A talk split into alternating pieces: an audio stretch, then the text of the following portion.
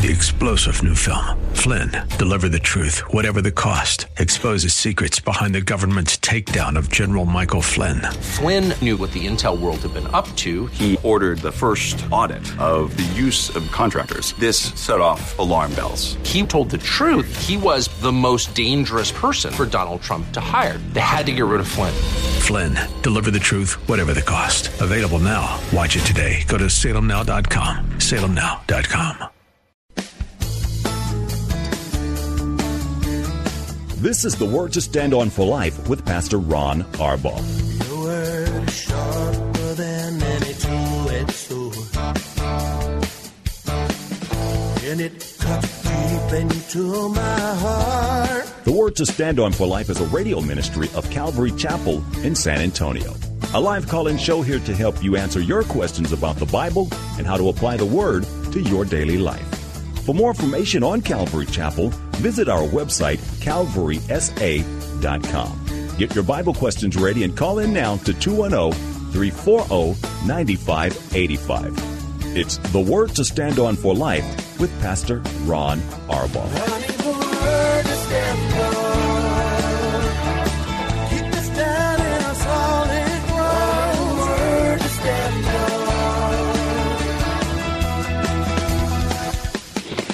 Thank you for tuning into the show. I'm Pastor Ron Arbaugh from Calvary Chapel in San Antonio, Texas, and you are listening to the Word to Stand On for Life, a program dedicated to taking your phone calls and answering questions, questions about the Bible, questions about what we believe as Christians or why.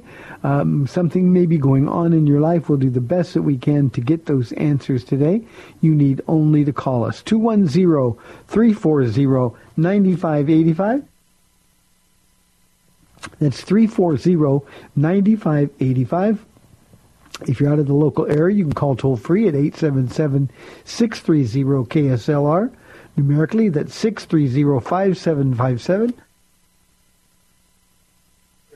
Uh, you can email questions to us by emailing questions at calvarysa.com, or you can send them in via our free Calvary Chapel mobile app. If you're driving in your car, the safest way to call is use the free KSLR mobile app. Um, just hit call now. You'll be connected directly to our studio producer. Because it's Tuesday, we don't have a bunch going on, so we'll get right to the question. But let me just share this with you. I feel like I'm 400 years old right now. I've explained to you before that we always have a bunch of the kids come in and pray for the radio show. Um, grades from first grade uh, um, up to sixth or seventh grade. And um, I was, I, I said, I'm going to give you a culture lesson here. Let me tell you if you like these songs. And I played him some songs from when I was growing up. I played an old classic called Don't Let the Sun Catch You Crying by Gerry and the Pacemakers. Uh, I was playing Chicago, uh, the band Chicago, and the kids are like scratching their heads. And one of the little girls, she said, I just don't get old music. And I thought, that's a beautiful song. So here I am today feeling particularly old. And I know many of you in my age group, uh, age group have experienced that as well. Okay, let's get right to some questions. The first one is a question from Anne. And she asks, should I attend a friend's gay wedding? Uh, and I don't believe so. A wedding is a celebration. Um, it's not enough to say, well, my friend knows where I stand, or he knows or she knows I'm a Christian. A wedding is a celebration. And if you go and celebrate something that God um, really, really hates, um, then you're choosing sides. And I just, I think we, we are so tempted to water down our witness. And we want to feel like we're loving people. We want to be accepted by people. And I think too often we cross a line where we're no longer taking a stand for Jesus. You know, Jesus said, if you confess me before men, I will confess you before my Father. But if you deny me before men, I will deny you before my Father in heaven. And um, I, I think we run perilously close, Anne, on things like this to to denying Jesus. How can we celebrate a friend, a friend who's living a lifestyle that guarantees that he or she will spend eternity in hell being tormented? How can we celebrate that? But I love them, Pastor Ron, and they're just somebody that I've, I've grown up with or I've known them my whole life. It doesn't matter. If they're really your friend, you want them to go to heaven. So I don't see under any circumstances that um, we should attend a friend's gay wedding. Now, if you've got gay friends, that's fine. But but if they really know who you are, you're going to be witnessing to them about Jesus. Uh, this isn't a matter of are you gay or are you straight. This is a matter of look, I want you to be saved. I want you to be in heaven. And I think if we attend uh, a celebration event like a wedding, I think well, what we've done in that particular case, Anne, is I think we have so compromised our witness that there will no longer be any power. Now I realize how emotional questions like this can be. I also understand um, in most instances how you're going to be spoken about by these so-called friends if you don't approve or affirm what they're doing, what they say makes them happy. But Jesus said, in this world, people will insult you. They will hate you on account of him. And I think we just have to be um, able and willing to accept that uh, in, in, order to stand for Jesus. I don't know how I would ever explain to Jesus why I went to uh, a gay wedding somebody that I said I cared about uh, and didn't tell him about Jesus. So, uh, and I don't think that we should. Here is a question from Richard. He says, "Will you explain the best way to approach family devotions? My teenagers aren't always interested."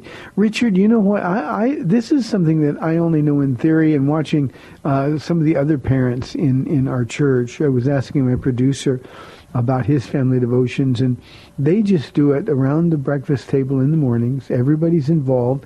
All of the kids now, teenagers, and they've got a, a, a, a freshman in college. They've got a junior in high school, um, a seventh grader, and um, and a sixth grader. Uh, and, and, you know, in the mornings especially, there's all kinds of distractions. But they've just come to accept the fact that there's going to be family devotions.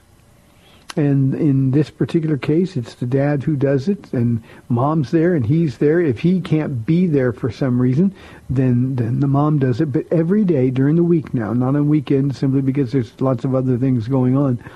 Um, but but everybody knows you're going to be at the table, and we're going to talk about Jesus. We're going to look at the Bible. Now, let me be a little more specific. Uh, the one thing as pastor I suggest to our family is don't just tell Bible stories. Uh, don't ask uh, little kids, what do you think this means? Just read them the Bible and then summarize the story. Teach them at their level. Now, if you've got a big age gap with the kids, then kind of default to reading the Bible and talking to them about what, what the Holy Spirit was saying to them uh, as you read the story. What kind of questions do they have about the story?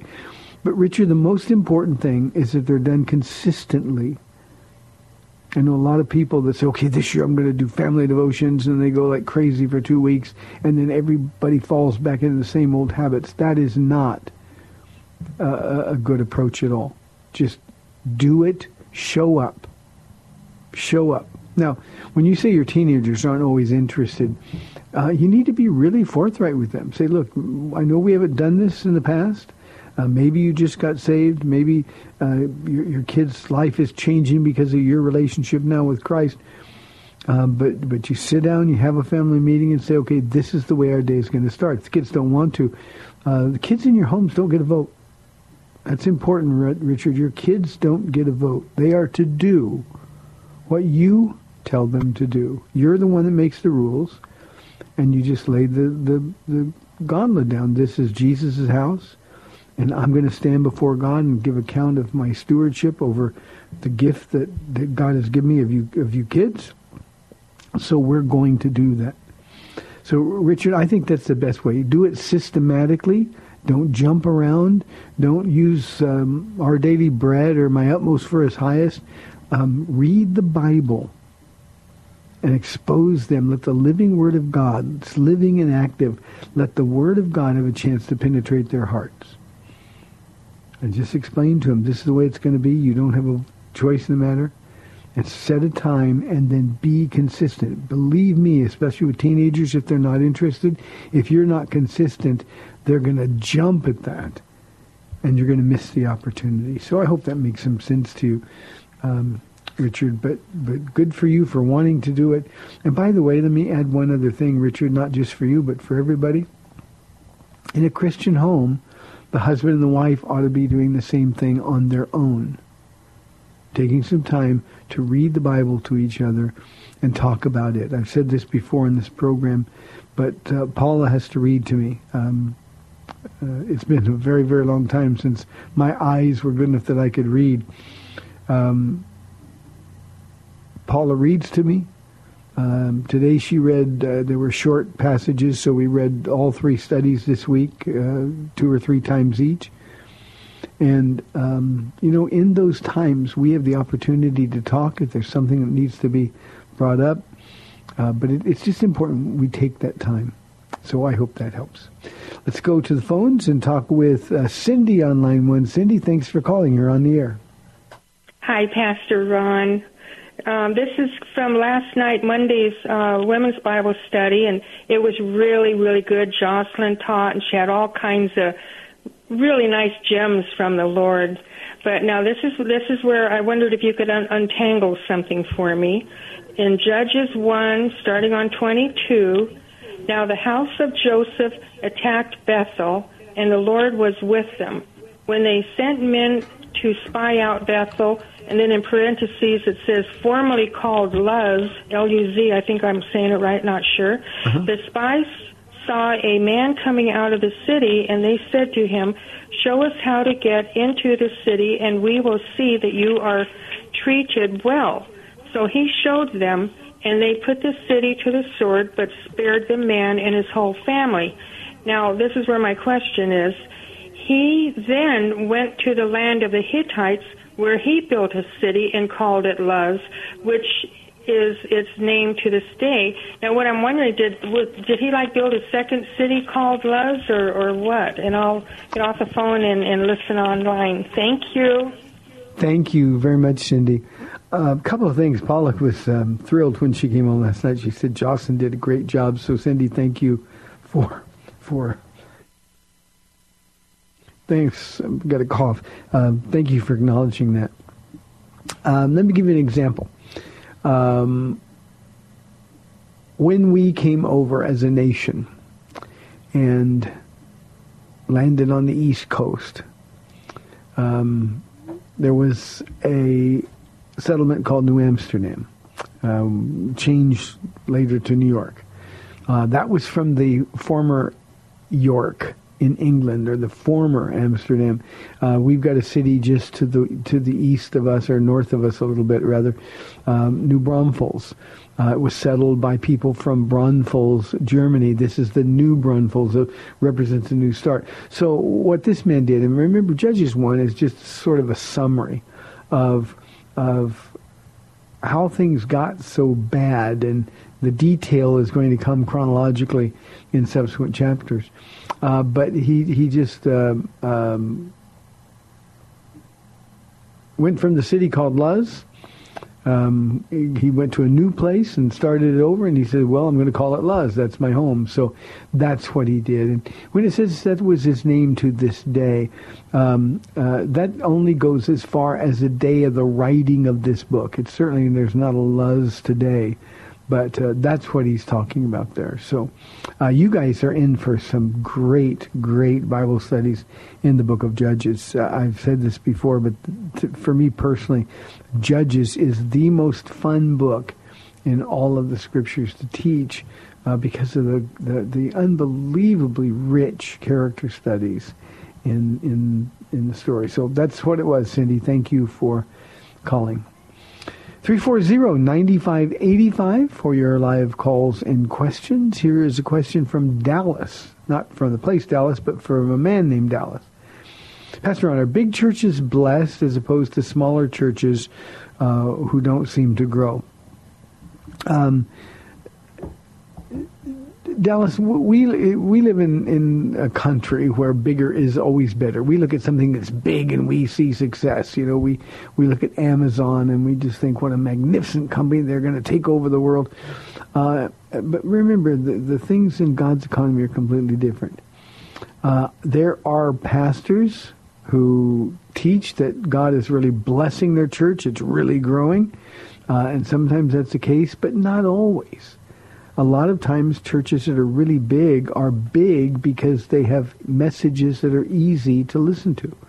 Uh, the biggest church in the country uh, is in Houston, Texas, and it's a church that doesn't teach the truth. It's a church that that tickles people's ears, um, tells them things that make them feel good, uh, and, and that's not a church that's blessed. That's a church that's marketed. That's a church that's successful from a worldly point of view.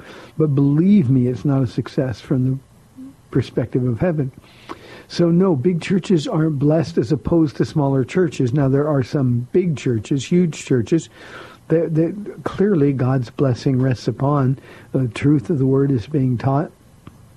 But remember, we live in a in a culture that for the last uh, two or three decades at least, um, the the uh, the trend has been mega churches and um, seeker sensitive churches. And again, it's easy to build a big church. It really is. There's not a pastor who's um, able to be a, a, an effective communicator who couldn't have a big church um, if if that's what his his goal was. Um, you just have to tell people what they want to hear. Uh, tell them want, God wants to be rich and healthy. Tell them that God wants them to live their best life now. Um, tell them, don't talk to them about sin because that makes them feel bad. So we want them to be comfortable. Um, uh, that's a guaranteed successful way of getting people in the seats, but it is not a way to get people um, or, or to have the blessing of God on, on those churches or on those people. Now, I want to talk about smaller churches for a moment. You know, the average church in this country is something around 75 to 85 people. That's the average church. If you go into places in the Midwest, if you go to places in uh, North Dakota and South Dakota, if you go to some of the more obscure places in the South or on the East Coast, uh, there aren't large population bases that support any kind of a of a, a bigger church. Um, do you think God doesn't love those people just as much as he loves people in big cities that have mega churches? Of course, and in fact, let me say this. Uh, we've planted here at Calvary Chapel of San Antonio, we've planted 29 churches in our not quite 24 years. And a lot of those churches went out into places that are really small. Uh, we sent uh, in the last year uh, somebody to South Anchorage, Alaska. Uh, that's never going to be a big church. Uh, we've sent people to uh, Stockdale, Texas. That's never going to be a big church. But God loves the people, and it's important. And I can tell you that those churches and those pastors and their families have God's blessing. You know, it'd be easy if somebody offered you a job as a pastor. Um, here's a church with 3,000 people in it, so be blessed. Well, you know, that would be great, but it takes commitment. It takes truly understanding your calling to go to a city that isn't as big as some churches that we are familiar with. And yet those people, God loves them. They need to be taught. They need somebody to love them, somebody to represent Jesus properly to them. So I think some of the smaller churches, Dallas, are are really, really, really blessed. Let me also say this. There's a dynamic in churches, especially smaller churches, um, that often exists where the congregation is sort of anti-growth. They like things the way they are. And those churches often aren't doing outreach. They're not welcoming to visitors. They're not out. The, the people in church aren't sharing the gospel um, where they go and in their families and at their places of employment. And they're not doing it because they don't want their church to grow. I like it the way it is. That's really a spirit that's from the enemy. Uh, a church that is alive, a church that has the blessing of God, there's always going to be new people coming in. Now, I'm not talking about droves of people. I'm not talking about advertising or marketing. But just by virtue of the fact that people get saved, they get excited, uh, they want to tell the people they really care about um, what's happened in their lives, and come, let's let's come to church with me, and you can find Jesus too. Well, those are the churches, no matter the size, that are really, really blessed. I've made two observations about big churches and small churches. Big churches, the first one. I said a lot of times people like to go to big churches because they like to blend in. They can be almost invisible in a huge church. And they don't feel any obligation to serve. They don't feel any obligation to give. They sort of just kind of walk in and fade out, and they're not really involved. Uh, that's a person who really doesn't understand the calling of God. Um, the, the, the other observation about small churches is that even in small churches, when people radically get saved, they're going to go out and tell everybody they know about Jesus. And that's how churches should grow. We shouldn't grow because we're taking other Christians from uh, other churches. Um, but, but every church's growth should be new growth. People receiving Jesus Christ and going out and telling others about what's happened to them. One of the great things that we've watched happen here at Calvary Chapel for a, a lot of years is we'll see somebody in a family get saved, and we don't even know they've got family members. The next uh, month, they've got two or three people with them. The month after that, they've got a whole row taken up with family members. Then friends from work start coming in. That's the way a church is supposed to grow. And when we understand that, then we know that we're being blessed by the Lord. So Dallas, um, if you're in a church, big or small, and you're getting fed and you're being provided opportunities to use the gifts that God has given you to serve his body, make no mistake, everybody who goes to church ought to be serving that church. If we truly understand that, um, um, then then you've found a church that's being blessed by the Lord. So I hope that makes some sense to you. We're in under five minutes for this half of the program. 340-9585 or toll free 877-630-KSLR. Here is a question from Jasmine. She says, God knows everything, so he knew there would be evil. Why did he allow the entrance of evil, and why doesn't he stop it? It's a rich question, Jasmine, but it's a hard one. We naturally have a tendency to think that um, um, if we were God, we, we wouldn't allow evil. But here's the thing you got to understand about God. God does know everything. He knew when he made Lucifer as the most beautiful of his angels. He knew that Lucifer would rebel against him, just like Jesus knew that Judas would rebel against him. And yet God didn't stop or didn't destroy that creation. Why? Because everybody, those who make the choice for good and those who make the choices for bad, everybody gets a choice. God doesn't compel anybody to love him. He asks us to. He pours out his love on us, and then he asks us to love him in return. Now, when people say no, we're going to use our free will to exercise bad choices. And so, yes, there's evil in the world. And yes, God knows it. But let me suggest this to you. Heaven's standard of evil is everything that falls short of perfection. So, Jasmine, the reason he doesn't stop evil is because he'd have to stop it all. Now, a day's coming when he's going to do that. You can read about that day in Revelation chapter 19. But if he stopped all evil, think something for a moment. If God says, okay, I'm not going to permit any more evil, and let's just say you yelled at your husband or you yelled at your children and you said something bad or you cursed, he'd have to stop that evil too. And I know you're not thinking, well, that's just me. I can't help myself. I'm talking about evil where people get hurt. Well, God doesn't discern the difference. We're either with him and for him or against him. We're either covered by the blood or we're not. And everything, Jasmine, everything that's not covered by the blood of Jesus is evil. So it's very important we understand that. We should be grateful God allowed choice. That's how we No, we have great fellowship with other people because I can sit in church with somebody and I know they made the same choice to follow Jesus as I did. We have something in common, something that binds us.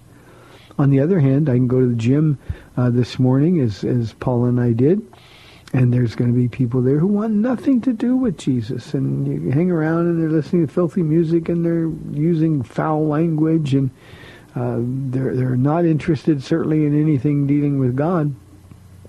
Um, but God is patient with them, just as he was patient with you and as he was patient with me. And he doesn't want them to die, so he extends patience. I'm going to be in Isaiah 6 tomorrow night, and God waited over 200 years before the judgment he promised would come. And in his patience, he's going to be gracious with us as best he can. So, Jasmine, I hope that answers the question. 340-9585. I think we're just about at the end of the first half hour. So um, we've got 30 minutes left in the program. We would love your live calls and questions. It makes for a more interesting program. Uh, you can call us one more time, 340-9585 or toll free, 877-630-KSLR. This is a word to stand on for life. Lord willing, I'll be back in two minutes on the other side of the break.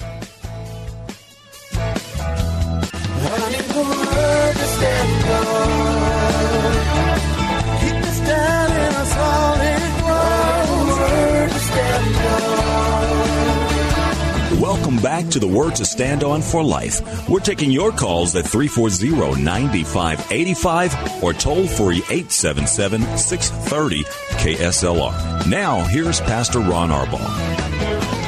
Welcome back to the program. I am really going to try to get a grip on my voice here. So if my voice volume goes down a little bit, I'm trying to keep it low so it, my, doesn't bother my throat. 340-9585. Here is a question from Matt. Uh, Pastor Ron, does the Assembly of God ordain women as pastors and do you recommend them? Uh, yes, they do ordain women as pastors. Um, the Assemblies of God sort of runs toward the charismatic fringe.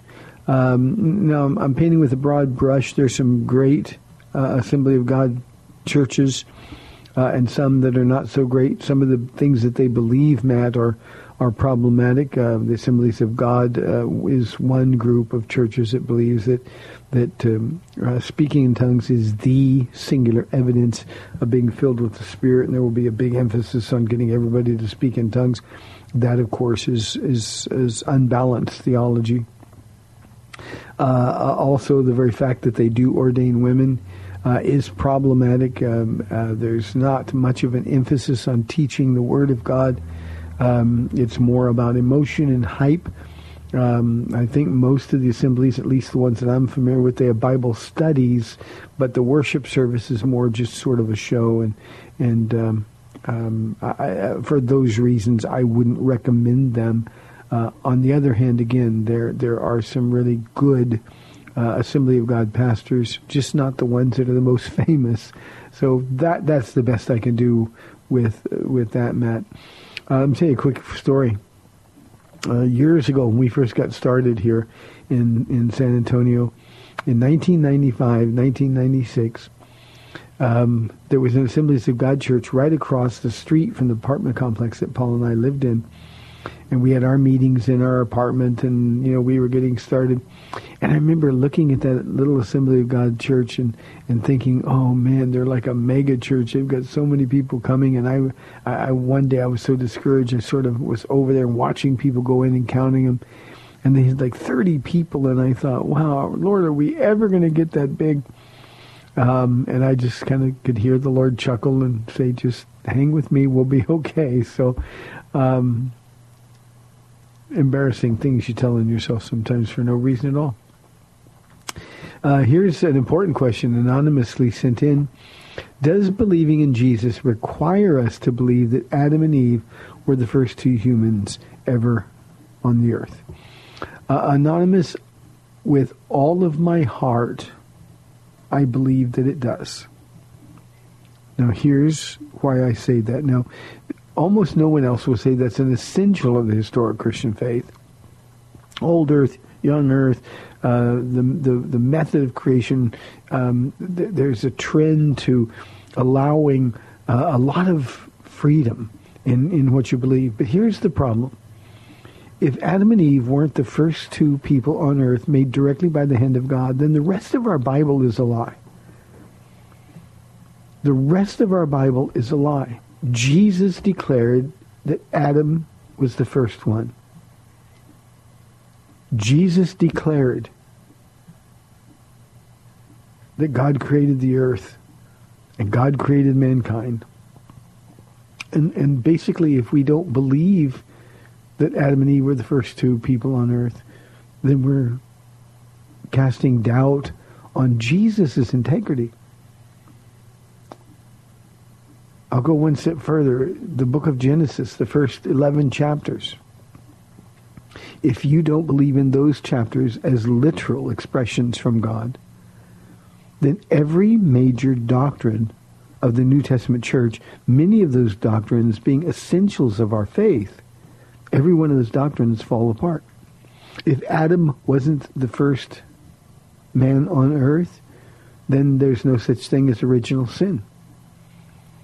And if there's no such thing as original sin, then there's no such thing as a sin nature. That renders it unnecessary for Jesus to die for our sins.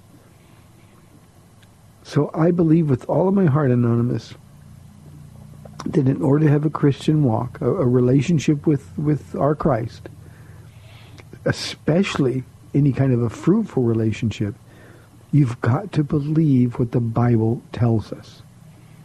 And it's just not honest to say, well, you know, I just disagree. We've been taught evolution is true. Maybe God used evolution, or or uh, maybe there were people that are hundred million years old or something. Um, you've got to believe in the beginning God, and on the sixth day, 24-hour day, on the sixth day, God created His best work, and that's mankind. So I think personally, Anonymous, it's very, very important. In in fairness, I will say that um, I don't know too many other pastors who would say yes to your question. They would say, well, you know, if you don't believe it, then it's okay. But but really, our entire faith is at stake in that issue. If there was um, uh, Peking men and, and Neanderthals and um, if we evolve from lower life forms, then there's absolutely nothing in our Bibles, nothing at all in our Bibles that we can trust. That's how important it is. 340-9585 for your live calls and questions. Here is a question from Nacho from our email inbox. Is John talking about the fear of not being saved, the fear of not being able to go to heaven in 1 John 4, 8? I ask because there's many things I fear in life. I fear pain, loss of loved one, loss of financial stability for my family, the fall of our nation, etc., etc. Not sure that's an important question. Um, uh, when he says perfect love casts out fear, it doesn't mean we're not going to be afraid. Jesus and, and the angels that Jesus sent all the way through the Old Testament are always saying, fear not, do not worry. Well, we still are afraid and we're still going to worry. So um, what John is talking about is that the fear uh, that is cast out is the fear of being judged. Because fear deals with judgment. You and I, Nacho, have been delivered from fear of judgment. Now, there's something I think more important in your question than just the, the straightforward answer to that.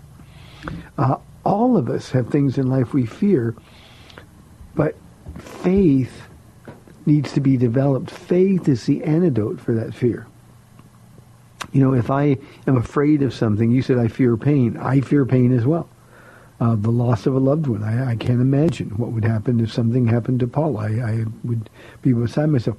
But but you see, it's in times like that where we get to put our faith to our feet. Another way of saying that is to practice what we preach. That's when our faith is tested. Do we believe God's grace is sufficient? Do we believe that Jesus is a comforter in the most painful times of our lives? He said, you fear the loss of financial stability. Do you believe that God will provide? Seek ye first the kingdom of God and his righteousness, and all these other things will be added unto you. Are those just Bible verses? Or do we really believe them? You see, when we're dealing with fear, there's two things that we have to be really, really focused on. First, not being paralyzed by our fear. It's okay to be afraid, but we continue to walk with Jesus by faith. I know I've said this on this program many, many times, but I literally live every day in fear. Every day. I'm overwhelmed at times by the responsibility the Lord has provided for me. I'm overwhelmed by the pain in other people's life far more far more than the pain in my own life. And in in in those times I have a decision to make. I'm going to let fear kind of drive me into my bedroom with a comforter around me. Um, or, or am I going to get up and walk with Jesus? And again, that's when faith gets tested. Um, nobody wants to be in pain. Nobody wants to lose somebody close to them. Um, you know, we've got a State of the Union speech tonight, and I can tell you what they should say, uh, although they won't, they should say the state of our union is really messed up. We're in real, real trouble because we are. And and those things cause us to be afraid. But we still keep doing what Jesus has called us to do. We do it every day not by might nor by power, but by his Spirit. I hope we do it in his name and for his glory. And you know, somehow we make the end of the day. Our church is infamous for financial struggling. We don't ask for money. Everything that we do here is free. Um, uh, there's just it's just very expensive. The stress is always there. And the one thing I remember when we go through those really hard times is that every day I woke up terrified and walked through that day with Jesus. I made it to my bed at night. When I got home, Paula still loved me, and Jesus was right there with us. And so if I'm afraid today, I'm going to remember that and do the same thing. So that's, Nacho, when we have to activate our faith. It's not faking it. It's not positive self-talk. It's just considering everything that Jesus has done. And then we say, okay, Lord, I'm afraid. But I'm going to do it afraid. Let's walk together. And he'll always, always walk us through that fear. But the, the first part of the question, it's fear of judgment. Fear has to do with judgment, we're told. Good question. Thank you, Nacho. Here's our next question, uh, anonymously. Is it proper for women to run for office in view of the women must submit to men verses? Um, yes, anonymous, it is. The only place that that uh, God establishes uh, women need to submit is in our home. Remember, our homes belong to Him, and in the church of which Jesus is the head for for better or for worse, the Lord said the churches will be led by males, by men. Uh, again, I always say this: it doesn't mean we're smarter or more spiritual. Uh, often, just the opposite is true. But it's Jesus' church; He gets to make the rules. So, in the church, the leaders are men. In the home, wives submit to your husbands as unto the Lord. There has to be a head of the household. That also means that the men understand that they're not the head of the household, that Jesus is the head of the household. So those are the submit to men verses. However, when somebody wants to run for an office, um, uh, gender doesn't matter. Uh, vote for the best person, the one who most closely represents your values, our godly values. And whether it's a man or a woman, um, it makes no difference at all. So it is proper for women to run. Let's go to Mason, Texas, and talk with Ron on line one. Ron, thanks for calling. You're on the air. I just had a quick comment. You were talking about God chuckling at you, which I absolutely love. I, I mean, that's the kind of relationship we want to have. But I go to the person's question when you were talking about the importance of Genesis. It's all about relationship. And when Adam and God were naming the animals, can you imagine the amount of laughter that was going on when when the first giraffe walked up and Adam told him, "What in the world you do? Run out of necks or what?" And that's all I got to say. But I wish you'd just comment on on that deep, fun relationship that you have with him. Oh, thank you, Ron. I appreciate that very, very much. You know, um, uh, my favorite animal, I, I've always been fascinated by hippopotamuses. Uh, from the time I was a, a kid, uh, hippopotamuses um, just made me laugh. And, and I've often thought about what Adam um, would have thought when uh, the hippopotamus and Mrs. Hippopotamus came uh, before him to be named. Now, I personally don't think, Ron, that, that Adam and and God did it together. I think I think God gave Adam the, the intellect and the free will to, to make those choices. And, and there's a very important reason for that. Because what God was doing, there was a method to his madness. He was creating in Adam a desire that Adam couldn't possibly know he had. I mean, think about it. Adam wakes up, he's perfect, he's in a perfect environment, he walks in the cool of the garden with God. And uh, he didn't know that it wasn't good for man to be alone. In fact, he wouldn't even have been aware that he was alone. So what God did is he brought the animals in pairs, male and female, before Adam to be named. And at some point, Adam would get to thinking, wait a minute, everybody has somebody but me. Am I the only one that there's not two of? Well, that was the first inkling that Adam had that there was something better for him. And he went to bed that night. God put him into a deep sleep. He woke up the next morning, and there she was. And the Bible reports his first words were, uh, this is flesh of my flesh and bone of my bones. I think the first word he think was, wow, where did you come from?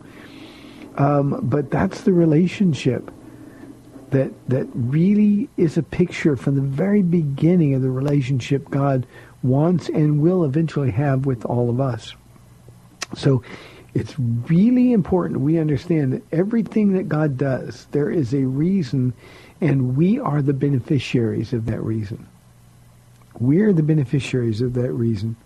I remember, Ron, uh, a lot of years ago now, in, in March next month, it will be 49 years ago that I first laid eyes on Paula in a in a in a setting. I'd seen her before when she was much smaller, or much younger, but um, I, I saw her across a gym.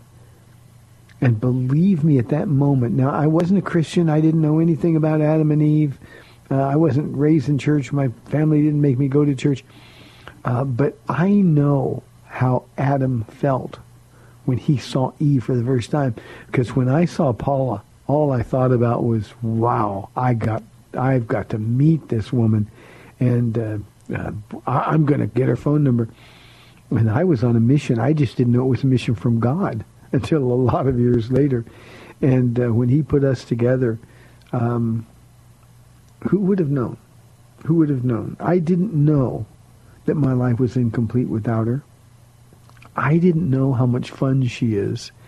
And I can tell you, Ron, and everybody else in the audience this one thing, that Paula has taught me more about what a relationship, a godly relationship, and our relationship with Jesus is supposed to be like. Paula is fun. Paula is is um, um, she makes me ashamed of myself at times because she's um, just such an encourager. Jesus knew I needed her. Now, what's all the more remarkable to me about that is that neither one of us were Christians at the time. And even though we took the relationship and made it sinful, God simply set his love upon us because he knew we would both become his. Paula got saved 13 years before I did. She prayed for me for 13 years, and though everybody in the in, in our families, the people that knew us advised her to leave me, nobody will blame me. Even my mom said that. She taught me what God setting his love upon me was all about. She taught me what Romans 8:29 was in real life. And just because Jesus asked her to stay, she did. And 13 years after she got saved, I did. And I'll tell you, Ron, we hit the ground running. Me, Paula, and Jesus every day in the now nearly 28 years. In fact, this month it is 28 years for me. So it'll be 28 years that I've been saved in, in February and 41 for Paula. Thank you for the call, Ron. You're in um, northwest of Fredericksburg, I'm told. Thank you for listening and thanks for calling. 340-9585 for your live calls. Here is a question from Carlos. Um, Carlos says, can someone take a title like pastor or apostle by themselves with no formal recognition from a church?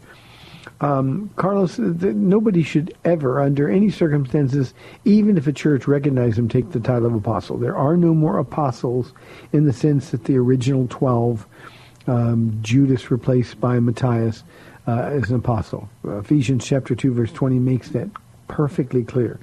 So if, if you're in a church where somebody's taking the title of apostle, then, then run the other direction.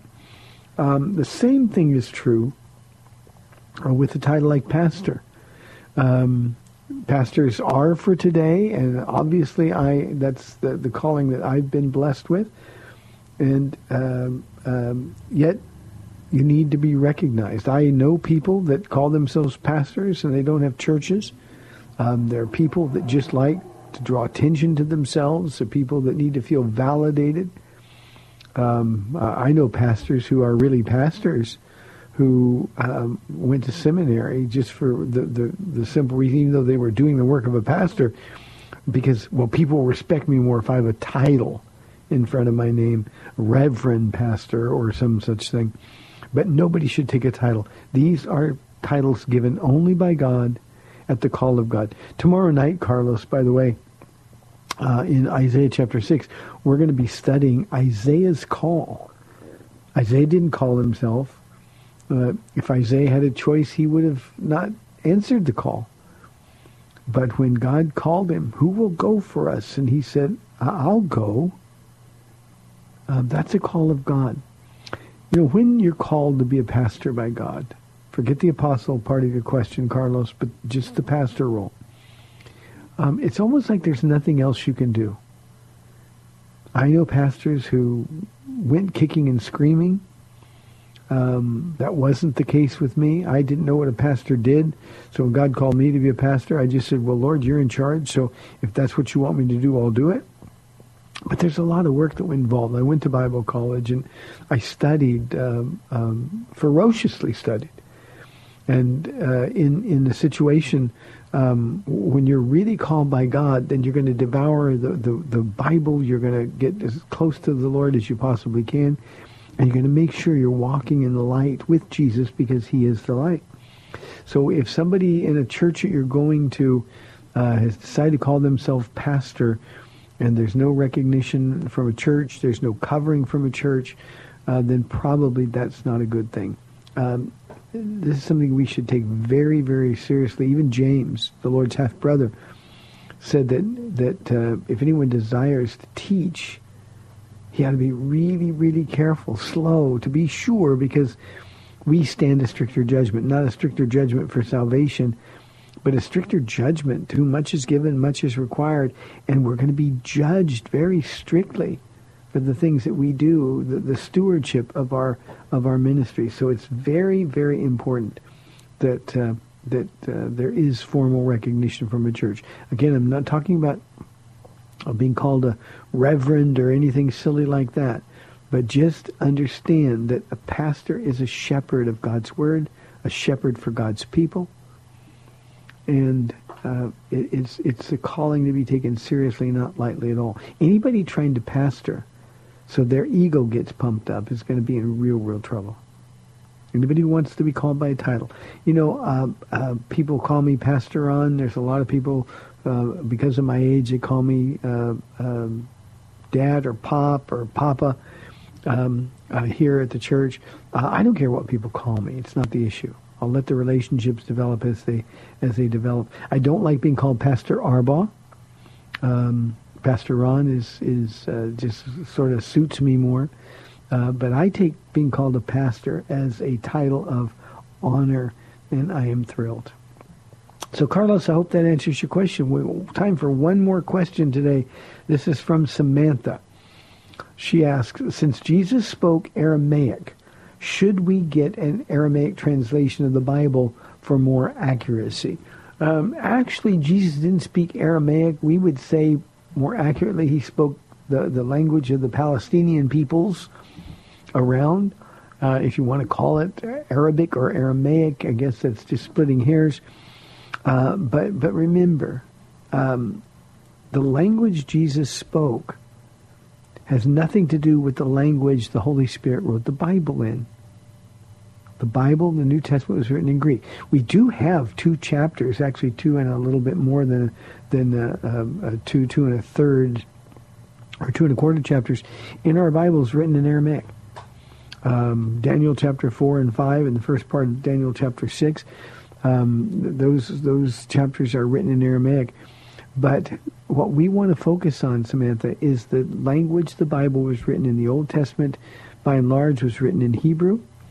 Uh, the New Testament was written in Common Koine Greek. The inspired words are in the language that they're written in. So Aramaic won't help you at all. Hope that helps. Hey, thanks for tuning in today. I apologize again for my voice and coughing, but I think I'm okay now. You've been listening to the Word to Stand On for Life. I'm Pastor Ron Arbaugh from Calvary Chapel in San Antonio, Texas. I'll be back tomorrow on AM 630 The Word. We'll see you at 4 o'clock. God bless. Thanks for spending this time with Calvary Chapel's The Word to Stand On for Life with Pastor Ron Arbaugh.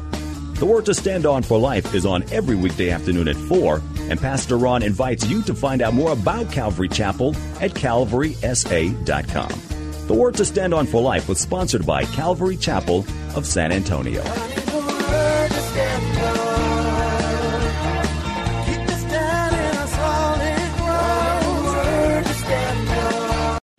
Three star general Michael J. Flynn, head of the Pentagon Intelligence Agency, knew all the government's dirty secrets. He was one of the most respected generals in the military. Flynn knew what the intel world had been up to, he understood its funding. He ordered the first audit of the use of contractors. This set off alarm bells.